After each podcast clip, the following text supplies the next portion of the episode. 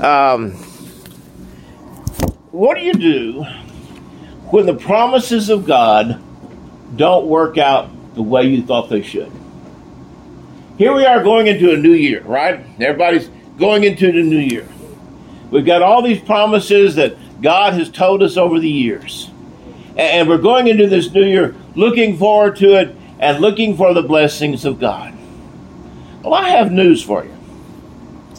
God's promises don't necessarily work out the way they think you should. So I'm going to set up the story and then we'll look at it. The children of Israel had been promised the promised land from, eh, from Abraham on. Abraham was told that God was going to give him a promised land. It was going to be flowing with milk and honey. They were going to go in homes they didn't build. They were going to drink water from wells they didn't dig. They were going to have fruit vines and grapevines and olive trees that they didn't plant, and they were going to be able to get the fruit off of it. Does that sound like a great promise? Sounds like a wonderful promise, doesn't it? Sounds like, boy, that's almost heaven on earth. I can't wait, can't wait to get there. Now, we're going to look at a promise. Keep that in mind. The children of Israel are headed into the promised land. But there's some things that we need to look at when we look at the promises of God. Leviticus, I know, y'all never even heard of Leviticus. Leviticus chapter 14, okay? And we're going to be in verse 34. And I'm going to read the first verse, and then we're going to talk about it. Leviticus 14 34. When you come into the land of Canaan, which I gave to you for possession, and I get put the plague of leprosy in a house of the land of your possession. Oh, wait a minute. I get to go into this land I get to move into a house that I didn't build. I'm living and drinking the water, and yet there could be something in that house that could cause me problems. Now, wait a minute. That kind of goes against the promises, doesn't it? No, it doesn't.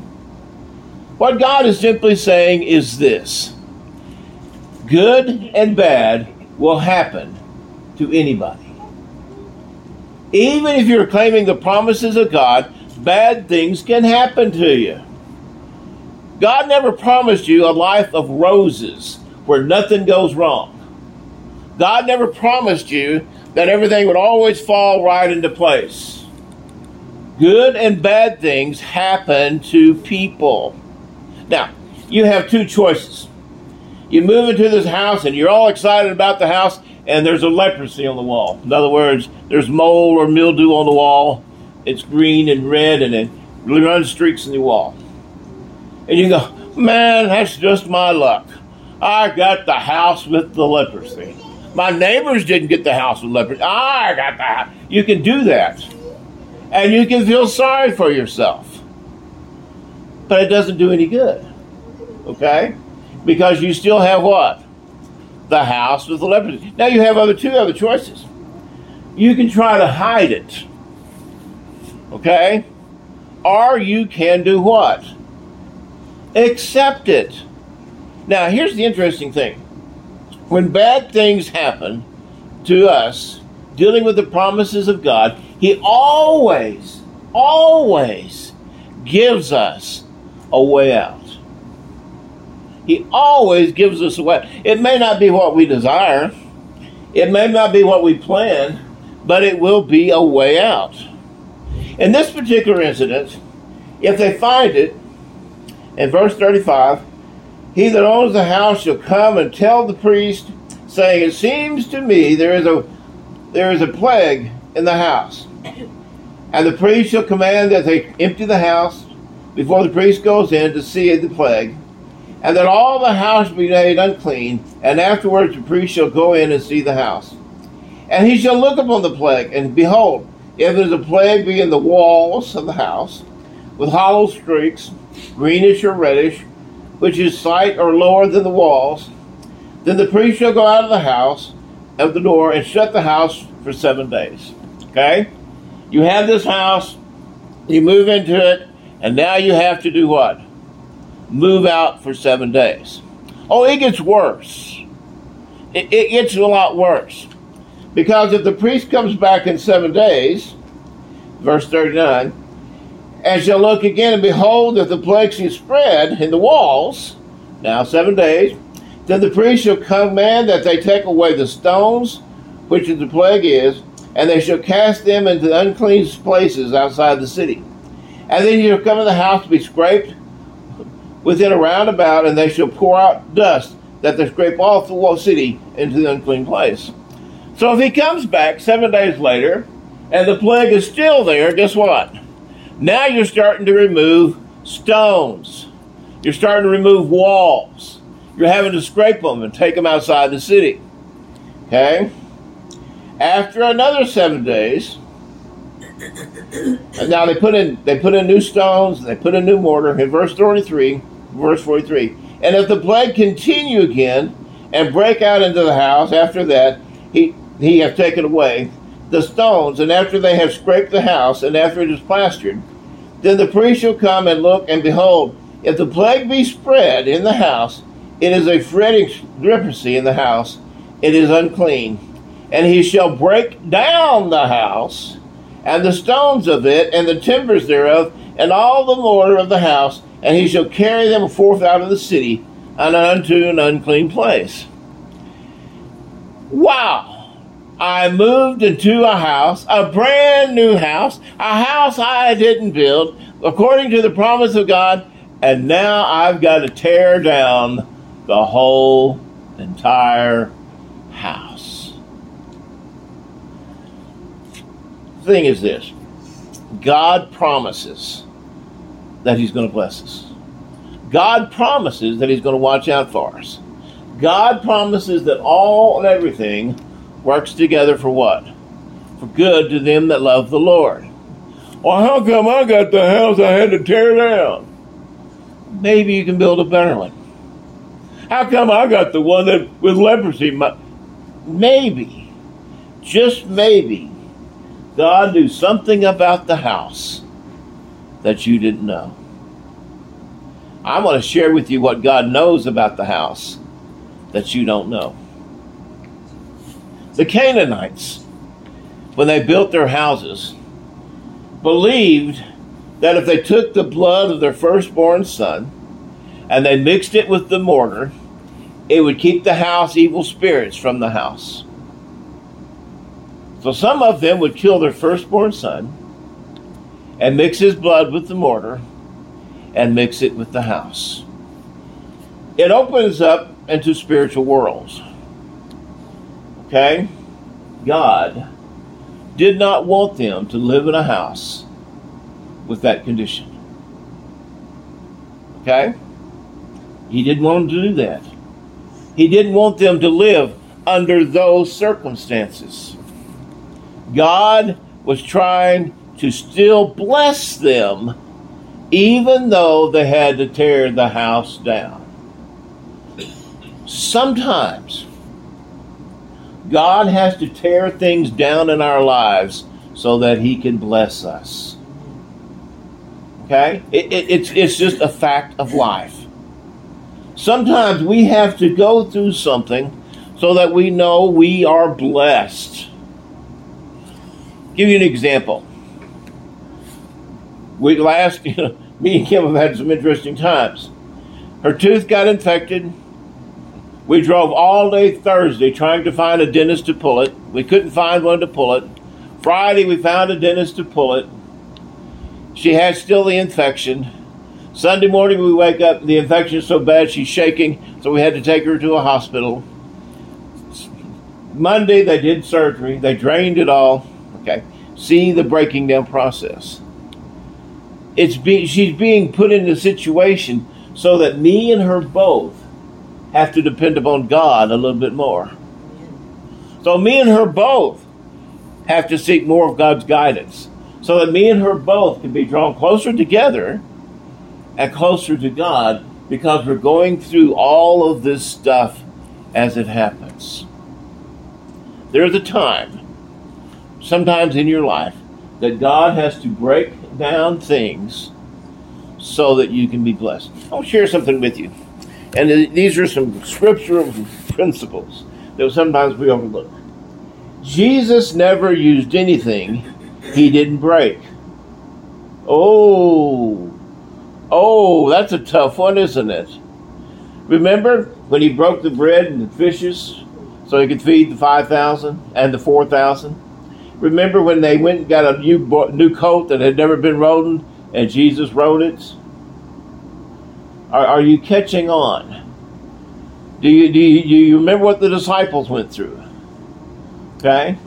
What about Peter? I will never deny you. What did he do? He had to break him down so that what? He could be used. If we want God to use us, and we want to walk in the promises of God, one of the principles that we have to understand is it, we, it will cause us to be broken. It will cause us to come to the end of ourselves so that we have to turn to God because we have nowhere else to turn. God does not use our flesh. God wants us to be so broken that when we come to Him, we don't come to Him with pride and arrogance and our attitudes. We have to come to Him totally broken so that He can use us. Now, brokenness is never fun to talk about. Okay? I went through a series of brokenness in my life, and I'm going to kind of give you an idea. When I was first saved, I saw myself as a big pitcher, kind of like a vase, filled full of water. God just filled it full of water. And then he broke off an edge of it. And I said, okay, he did that so the water can come in and the water can go out. That's, that, that's cool. I can understand that. And then, then he broke me a little bit more, and I saw a vase that had jagged edges sticking up. I said, oh, I know what he's going to do he, he's going to use me as a and put me in the enemy's tracks, and then he's going to flatten his tires when he walks over me. Then he broke me up into fine glass. I said, I know what he's going to do. He's going to put me in the enemy's food, and I'm going to kill him from the inside out. Woo! And then he took all those pieces of broken glass, scooped them up, and dumped them in the trash. And I realized that I brought nothing to God that he could use until he broke it. Brokenness is when you reach finally reach the end of yourself and you say, Okay, God, I won't say, I won't do anything unless it's by you. I'm going to submit myself totally to you. If you want to take me and stick me on a shelf where nobody ever sees me or hears me or anything, that's fine. If you want to take me and use me, that's fine. But I am not going to dictate to you on how you're going to use me, or where you're going to use me, or what or what I'm not going to go through. Can, can you imagine the children of Israel running into this place going, I don't want that house. That one's got plague. I'm going to go find me another one. God says, No, that's the house you chose. Well, I didn't choose it. Yes, you did.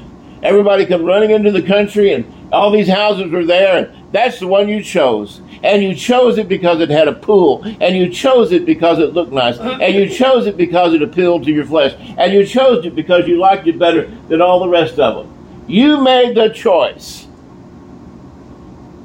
And because of your choice, I'm going to have to break it down so that you learn to depend upon me and not yourself. Isn't that tough? Isn't that a tough thing as a Christian? I mean, we don't like to be broken. Our, flesh does not want to be broken. Our, flesh wants to rule our lives. Our flesh wants to rule our, our, who we are. Our flesh wants to dictate to God what we will or will not do. And God said, I'm sorry. If you're going to serve me, if you're going to honor me, if you're going to follow me, you're going to have to be broken.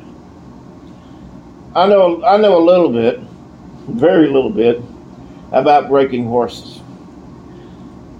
I, I got news for you. A strong spirited horse is hard to break sometimes.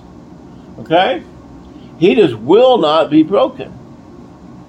And when he is finally, you don't want to break him so bad that he's not any good. But you want to break him so bad that he knows it's not his will but your will. There's a fine fine line in there, okay? God wants us broken so that he can use us for his will. He just wants us in line with his will. And boy, it hurts. We don't we don't like it. I can imagine the guy standing outside his yard going, Man, oh man, I picked the wrong house. It's been promised for thousands of years that we would go into a house flowing with milk and honey, that we would go into a land where all of this stuff is abundant. It's a promise of God. And here I am with an old stinky house. You can look at God's brokenness one of two ways. You can look at it as a necessity evil and go, Whoa, thank you, Jesus. Or you can go into it dragging your feet, going, hey, gripe and complain, and it's still going to happen. Brokenness is still going to happen. In fact, I used to tell the tell the kids, and I still tell people, you don't know what a lemon has inside of it until you squeeze it.